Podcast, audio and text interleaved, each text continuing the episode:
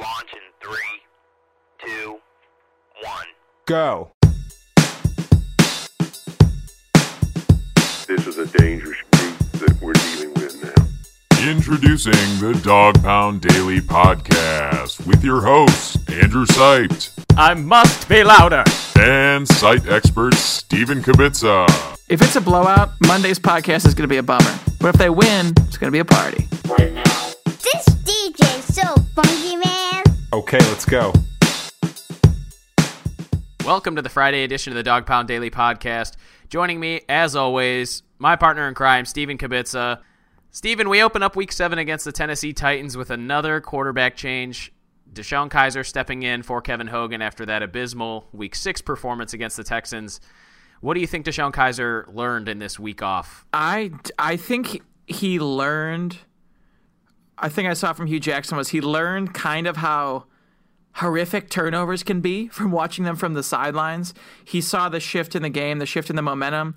But I mean, we talked about this a little earlier before the show. I don't think a week off is going to make that much of a difference on the field. I think he's still going to have the same struggles. What do you think? I think it does help to sit out a little bit. Like I've said before, you know, take a look at. I think they made him a highlight reel of his mistakes and made him watch it. So I don't know if that does any good, but at least it helps to see where you're going wrong and how you're negatively impacting the team, so you can build on those things. Because uh, to be honest, that's what's been losing us the game so far, or at least taking us out of them so early that it's tough to come back from. But you think one week of Kevin Hogan as a sacrificial lamb is really going to do change much for Kizer? Because I, I think he should sit out for a while. I would I would throw Cody Kessler out there, but I know that's oh, not don't happening. jump on that train already. No, I think DeShone Kizer should start the rest of the year at this point from now moving forward. I, I don't think it makes any sense to sit him unless he honestly is is just as bad. You know, it's pretty tough to to be that bad consistently, even as a rookie. So I, I think he can only get better. And it keep in mind it's only week six. I know it, it's rough so far, but with with the fact that the Browns are most likely going to have a top draft pick, he's he's pretty smart. So I, I think he knows that his job is pretty much on the line with an impending first round pick, you know, looming in the offseason.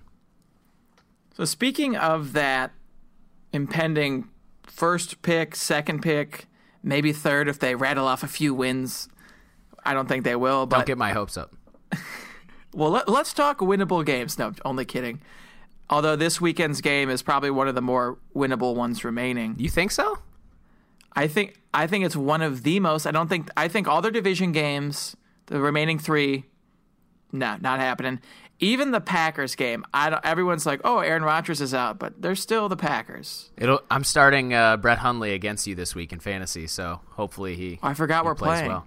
Yeah, we're enemies this week, but I picked up Josh McCown to replace Aaron Rodgers, so hoping for a big day for my favorite quarterback. a battle of Josh Josh McCown versus Brett Hundley in fantasy football. What a uh, what a darling Dream matchup scenario. we've got. Uh, no, I think the Tennessee Titans are, are a very good football team. I know their secondary struggles a little bit, and their record necessarily doesn't show uh, how good they are. But I mean, you look at the two headed monster and Demarco Murray and Derrick Henry; those guys are bigger than I think maybe Joe Schobert. Both of those guys, so it's just going to be a tough. I know the Browns are good against the run, but I think it's just going to be a tough day in the middle of the field because that's what Marcus Mariota does best.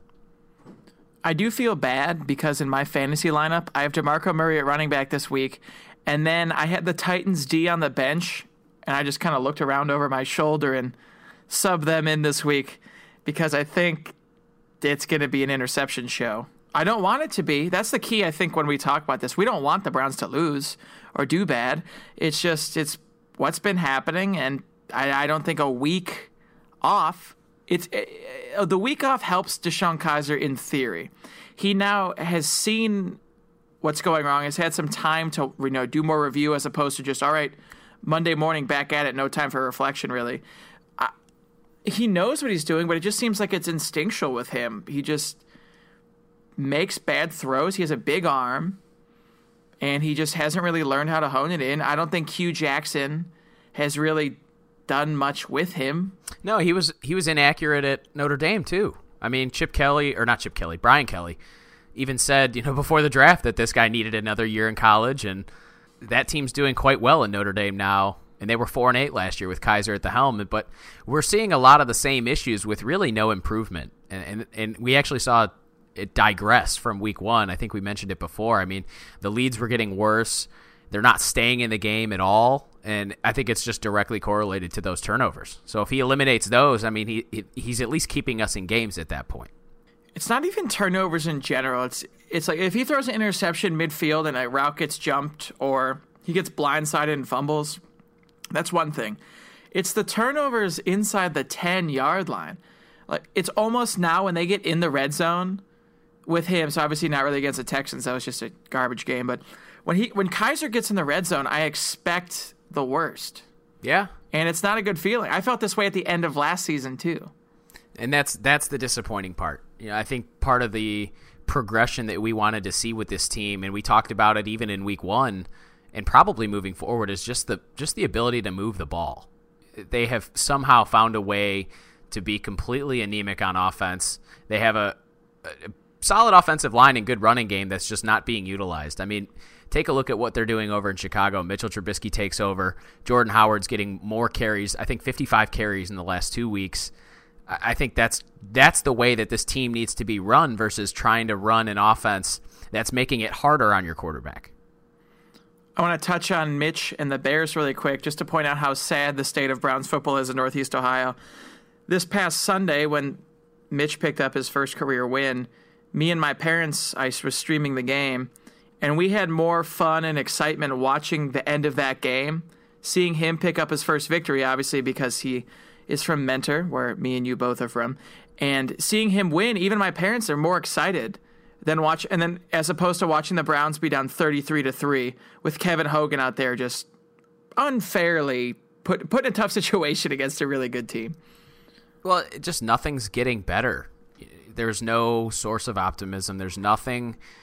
There's, I mean, there's a few positives, but they're not really substantial things to improve on. You know, we we talk about how good of a playmaker Duke Johnson is. Well, unless Hue Jackson gives him the ball, it doesn't doesn't really make too much of a difference. He, Myles Garrett is great, but he can dominate all game long, and the Browns are still down 33 to 3 last week. So I get that there are bright spots, but again, on the offensive side of the ball, where Hue Jackson is supposed to be this offensive wizard, you know, he did so much with Andy Dalton and AJ Green, and I understand we don't have that, but we he's got to be able to create some sort of offense to maximize or at least make it easier on this rookie quarterback because right now I think they throw they use the middle of the field the least out of any NFL team and you can't with a rookie quarterback that's the opposite of what you should be use, utilizing.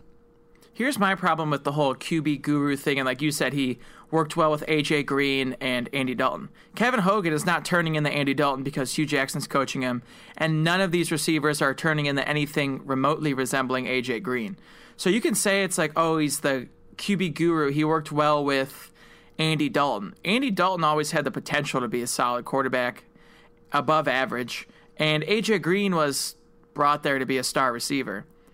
Hue Jackson can only do so much with these players he's been given. And I agree with that. He's not going to turn DeShone. I mean, DeShone Kizer could could be a great quarterback. We don't know, but someone like Kevin Hogan or Cody Kessler, Hue Jackson can't just make them great. How does how does that change though? So I- understand they need wide receivers, but uh, it, odds are they're probably going to take a quarterback in the top of the draft. So let's use that assumption. The second pick by the Texans is probably going to be, I'd say, in the 18 to 22 range. Hopefully not Either 22. low playoff or miss playoff range. Yeah, and at that point, you're not going to get the big time receiver if there is one. I'm not sure who's really out in this class. I know it's probably a, a decent class. It usually is, but they're not going to be able to get that top five wide receiver if there is one. You know, unless they forego the quarterback, and I, I don't think this organization is in in a position to punt again at the top of the draft on on the quarterback position. And the frustrating thing is Corey Coleman was brought in to be that big time receiver. I think from the time they drafted him, he was they counted on him to be this number one, but he only had really one good year at Baylor. You know, he wasn't. He won the the what was it the I Biletnikoff. Award. Biletnikoff. He's a Biletnikoff Award winner, but again, one good season in an offense that's pretty much just run straight down the field and it's a, a first read. You're going to be open. It's a little puzzling as to why they had to trade back twice to go get him. I feel like Corey Coleman might have even slipped like even farther than when the Browns drafted him. You know, I, As a parallel with what you're saying with the Baylor offense, it's like it's like when we were at Bowling Green and the quarterback was Matt Johnson, who put up big time stats in that run and gun offense, five wide every single time, no huddle. Mm-hmm. You're going to put up three, four hundred yards a game, but and the receivers had some pretty great stats, but it's like hitting like in baseball as a parallel. It's like hitting 40 home runs in every game is in Colorado. You have to break it down. You can't just say, "Oh, we won the award. He had all these great stats and stuff." It's like, okay, well, is he going to match up against Richard Sherman well? Is he going to be able to Yeah. take on top defensive backs? if you're going to put up 70 points a game, you know somebody's got to put those points on the board, and they're they're not a, a running team. So, I, I mean, I understand it. I understand why they drafted him, but he- also hasn't really done anything to to change our minds outside of a few pedestrian games. I think it's like six six catches for 66 yards when he got hurt. He had one good game against the Ravens last year, but aside from that, he just hasn't showed that number one potential, and he's been hurt more often than not. So it's just another. I wouldn't say black mark, but just another opportunity that this team missed on, and I don't see any giant names that are probably leaving their teams from a wide receiver standpoint in the offseason. But who knows? I mean, anything can change. The Browns have a ton of money, but like we've said before, those kind of players don't make it to free agency. I want to move to our favorite topic of discussion, which we touch on every week. We touched on it Monday, but as every day goes on, the pressure keeps mounting. Do you believe Hue Jackson is in trouble of being fired either during the year or immediately after the season? As of right now. Yeah, yeah. I think once they go to London, that's a popular. Uh, popular. It's almost like the Black Sunday of NFL. You know, right after the season or Black Monday. It, it's if they go into if they come out of London zero and eight, heading into the bye. That's uh, I think that'll be Jimmy Haslam's tipping point. So But who, who, they don't have an offensive coordinator, though. Can you fire Hue Jackson? So, like, you almost can't. I I understand that you can't, and I don't think Gregg Williams wants to coach this team. But the more that this goes on, I know Doug Maurice had a, had an article saying that there are positive things about this Browns team. I just don't see I don't see how they can recover from passing up on Deshaun Watson or Carson Wentz. I mean, they they have to hit on one of these rookie quarterbacks, but again, you're starting a rookie quarterback. So are they going to set up another rookie to fail with this cast of bandits, basically? I, I don't trust the front office, you know, putting talent around any quarterback that's here, to be honest. So that also touches on the point of you think, as of right now, both Hue and Sashi Brown and his group will be gone. I don't think it's going to be in London. I mean, you can't. uh, If anything, That'd they would insane. add somebody. I don't. It's kind of weird the dynamic there. I, I don't know if adding somebody is smart because unless Sashi is like getting rid of his 53 man power, I, I don't know if they're they'd be able to check their egos and and do that. But if they added somebody, I think that would be more more of a step in the right direction versus firing people because it, it's going to happen at the end of the year. Like you said, there's no real replacement at this point. It is odd too because Sashi Brown was, I mean, as the lawyer for the team, was always big on salary cap things. He has a good skill set, but it was like you gave a guy with one skill set power over a football team that he probably wasn't qualified for in the first place. Oh, he wasn't qualified for it. That's what you said, skill set, and I I envision, you know, being a scout at some point or having some sort of front office experience Yeah, besides or at least make him a scout contracts. to see how he does first. Yeah, I, they surrounded him with guys who have been around, but even then, it's Andrew Berry, 28 years old, coming from the Colts, who, as we know, are the uh, the the epitome of of knowing how to evaluate talent well. And now they got Grigson in the front office, too. Yeah, I mean, you're taking guys who have failed in their previous jobs and trying to make them into. You're trying to turn poop into gold, and it's not. it, it's not working. Like I think we've said it before, but if you were to eh, ask me, I think when we talked about this when the season started, like we thought this analytics thing was good, and now that we're saying it out loud, we're almost sounding crazy that we let a lawyer and a baseball guy run this team right into the ground. my view on that is, I mean, I've said it before on the podcast, but really, if you go into the season thinking things are going to be doom and gloom, it's like you might as well not even watch. So I'm completely fine with saying, you know what, at the beginning, like we're behind this because we're not saying, like we didn't say this is going to work. We're banking on it, and then four weeks later, this is stupid, blah blah blah, like a lot of uh, hot take people on the internet and television. But we're just saying we believed in it because it's. Or at least uh, let me, let me know if I'm projecting my views on you, but we're saying we at the time we believed in it because it's all we could do. Yeah, I mean, they, you knew they weren't going to fire him after one year, and we honestly didn't think that they would have to get to the point where they'd consider firing them after year two. I mean, they've said all along that 2018, 2019 is the is the year to do it, and as much as I hate what's going on right now, if they kept everybody around, it wouldn't be a bad thing because they're not. It, it's not like they're picking like bad like players who are out of the league like Johnny Manziel, Justin Gilbert, or guys that are just not dressing at all. Like these guys are playing and playing pretty well. I just think it's that quarter, like not being able to move the ball on offense that puts this team in su- at such a disadvantage on both sides of the ball, whether it's field position, I mean time of possession, being able to run the ball. The the lack of consistency from the quarterback position is the big is the most glaring issue. That and the red zone turnovers. Now that makes sense. My thing, I agree. It has like if it changes, but they keep, like Jimmy Haslam said, oh, it's going to be 2018, 2019, but what's going to change between now and the beginning of next season that, that they're going to go from a winless one or two win team to six or seven? I just don't see anything with this roster and the plan they've been using. Like, are they going to bring in another rookie quarterback? Are they going to Yeah. bring in more rookie receivers? No, I think uh, I think Josh Rosen or Sam Darnold would probably be the answer to that question in terms of what would change or what would make them a six seven win team. That for the, longest time, and uh, again, DeShone Kizer might show in the next ten weeks or nine weeks, however He many could weeks go we have off left. and be great. He, yeah, he could string together a few games. You know, that's the one thing we've missed from this team is that they've never really had a game where they've just been like, "Oh, this is what we've wanted to see the whole time." You know, yeah, they slack off a few weeks, but even the the Indianapolis's, the San Francisco's, I mean, they're showing signs of what they want to be. They just don't have the talent to necessarily do it, and we don't see that from this team. There's another option to improve this team that I've seen floating around Brown's Twitter today and throughout the week, and it's I think it's crazy, but I want to ask your opinion. I don't know if you've seen it. Some people are suggesting the Browns make a package deal of draft picks and trade for Andrew Luck, given the Colts would want to keep Jacoby Brissett as their starting quarterback.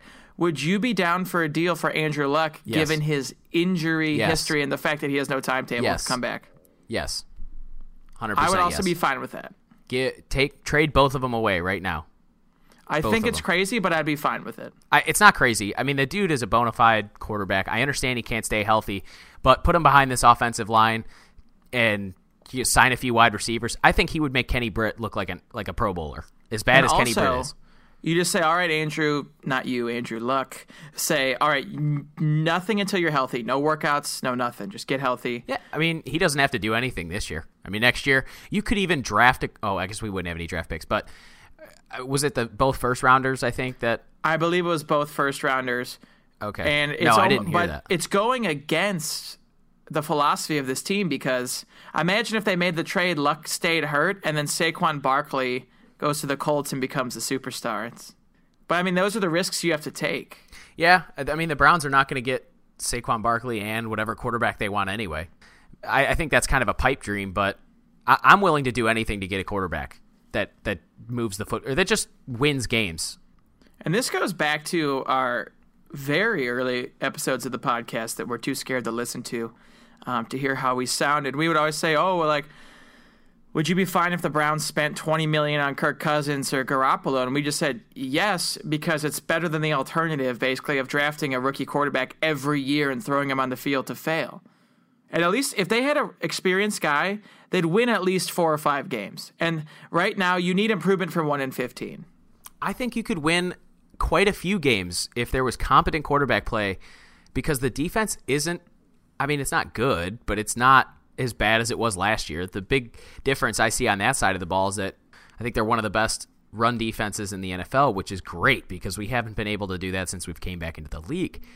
However, they're really vulnerable in the middle of the field, and I don't know if you have a quarterback that just keeps them off the field. We- saw what happened in Pittsburgh when you're actually able to move the ball. You know, the defense defense is a little bit more fresh in the fourth quarter, and I think that's desperately what we need at this point versus being blown out 33 to 3. Yeah, I believe they've led. I think the Browns have led this year for five minutes, and that was against the Jets. Five minutes in six games. the slow starts are just it's miserable. I, if I was an opposing team, I would defer every single time because you basically know you're going to get the ball in four or five plays. Yeah, and the, against the Colts, they got a first down and then three and out. It's just find ways to get the ball into Duke Johnson's hands. I eight touches last week. Every time he touches it, even Kirby Wilson said every time they touch it that he he's a, a threat to take it to the house. So why are you not calling more plays for that guy? And getting Dave- Njoku on the field. He was less than 40% of the plays. He has three touchdowns. The Browns need all the touchdowns they can get, so keep him on the freaking field. What what game was it where they had the the, the rub routes and all those pass interference penalties? Week two or three. That is the With last yeah. game. That's the last game I remember where there were. I don't know if it was designed rollouts, but either way, it was. Uh, you know, someone running across the middle of the field with a catch and run opportunity versus all these out routes, seam routes. I mean, if you don't have the wide receivers to make plays or a quarterback that's accurate, why are you trying to put him in these situations? That's a lot. That's hard for a veteran quarterback, let alone a 21 year old rookie. And that was the problem with against Houston. Kevin Hogan making his first career start. Hue Jackson's called a lot of sideline comeback routes, which is a hard throw to make. And he got picked off several times on the same thing. And you have no receivers that can create separation. Yeah, they're running with the cornerback, not they're not like getting any separation. They turn around and it's just jumped every time. And it's ridiculous. You can't blame the receivers because they're just bad. like Oh, no, you can blame them because you it's can blame them for. I'm saying it's like, what do you expect when you like you put these guys on the field? Like, what's going to happen? it's I don't know. I, I I can't. I mean, teams like Atlanta and Green Bay. I mean, they find these guys out of nowhere, and I, I get that you have Aaron Rodgers and Matt Ryan, but it, it it doesn't take a genius to find decent wide receivers. There's so many teams across the NFL that just have. Uh, uh, wide receivers that play well, and maybe it's due in part because they have quarterbacks that can complete the ball to them. But at some point, the Browns have to stumble upon a guy and they did back in 2013 and last year, I guess, with Terrelle Pryor, but they let him go. So Oh, he's not really lighting the world on fire in Washington, but I, my like that's the thing. People say, "Oh well, him he, he's doing poorly in Washington. That's a good thing for the Browns." It's like he still would have been our number one. well, he could come back. Maybe if he sucks, then the Browns will take him back. And I'd rather have I'd rather have his money, or I'd rather have Kenny Britt's money have gone to Pryor instead of Britt, because at least Pryor would dress and be a locker room captain or something. Britt is just pointless out there. That guy, he's laughing in the locker room, smiling, dancing in practice. Like, and, and I think part of that goes back on Hue Jackson because there's never a time where I, I feel like he's upset with his players or he's upset at the situation. Like he's always just like, yeah, this is we want to get better, we want to win, we don't like to lose. Well, no shit. Okay, every no one will, no one likes to lose. Everyone wants to win. So stop saying that. It's it's a given. No head coach is going to go up there and say that they wanted to lose a football game. But at some point you've got to get fired up and motivate your team because it looks like they're just they're okay with losing. And I'm I'm not okay with that as a fan. I think he's in the mindset of it's t- tough because he's like almost in the mindset that Brett Brown was with the Phila- Philadelphia 76ers, where it's like they know they're going to be bad, so it's just stay positive. But even they like played well, they just couldn't close. The Browns are just they show up and the game's over in the first 10 minutes. And how does that? And that I think that goes back to game planning. Like how were they being prepared during the week? This lack of execution early on, it's it's almost like they take two quarters to get ready, and then the second half they're like, "Oh, okay, what? Let, well, I'm ready to play now. What's the score?" And they look up and it's they're down three touchdowns. It's too late at that point. I- They need to find a way to get big plays early on and just build a rhythm, build some momentum, and not have it be taken away by a red zone turnover. That's a, that's the only thing that I want from this week. The only thing. And no red zone turnovers isn't a crazy request either. It like should never happen. Marcus And- Mariota, I think, has thrown the least red zone interceptions, or maybe zero red zone red zone interceptions. You'll have to fact check me on that, but it's very very low. You know what's crazy too? Just with this whole the front office and everything, the Chiefs, who are the best team in football right now, arguably I'd say they are. Um, they have Mitchell Schwartz and Cam Erving on their line. Best offense in football. Those two guys. Cam Erving, they moved him to guard. He's playing well. Mitchell Schwartz, one of the highest rated tackles in the league. Alex Mack, obviously still good. And then the I- money goes to Brock Osweiler. I mean, that doesn't. I don't think Alex Mack Alex Mack was going to sign here anyway. Oh, Mitchell oh, he Schwartz. was. I think he was gone. Yeah, he was gone. I'm just saying it shows like great quarterback and great running back play and receivers. It just makes you look better too. To lighten the mood, not at all. Let me get a score prediction out of you for this Sunday's game. Well, let's start off with the other ones first. Well, that'll brighten the mood a little bit. Let's go. What do you have a lock this week in uh, in the NFL? A lock, and I will not take the Titans. I so I haven't made my picks yet, but I've been looking, and there's a lot of we on, where we do our picks on CBS. The percentages sometimes I think are misleading, but I'm gonna go. My lock will be. This might be the same as yours.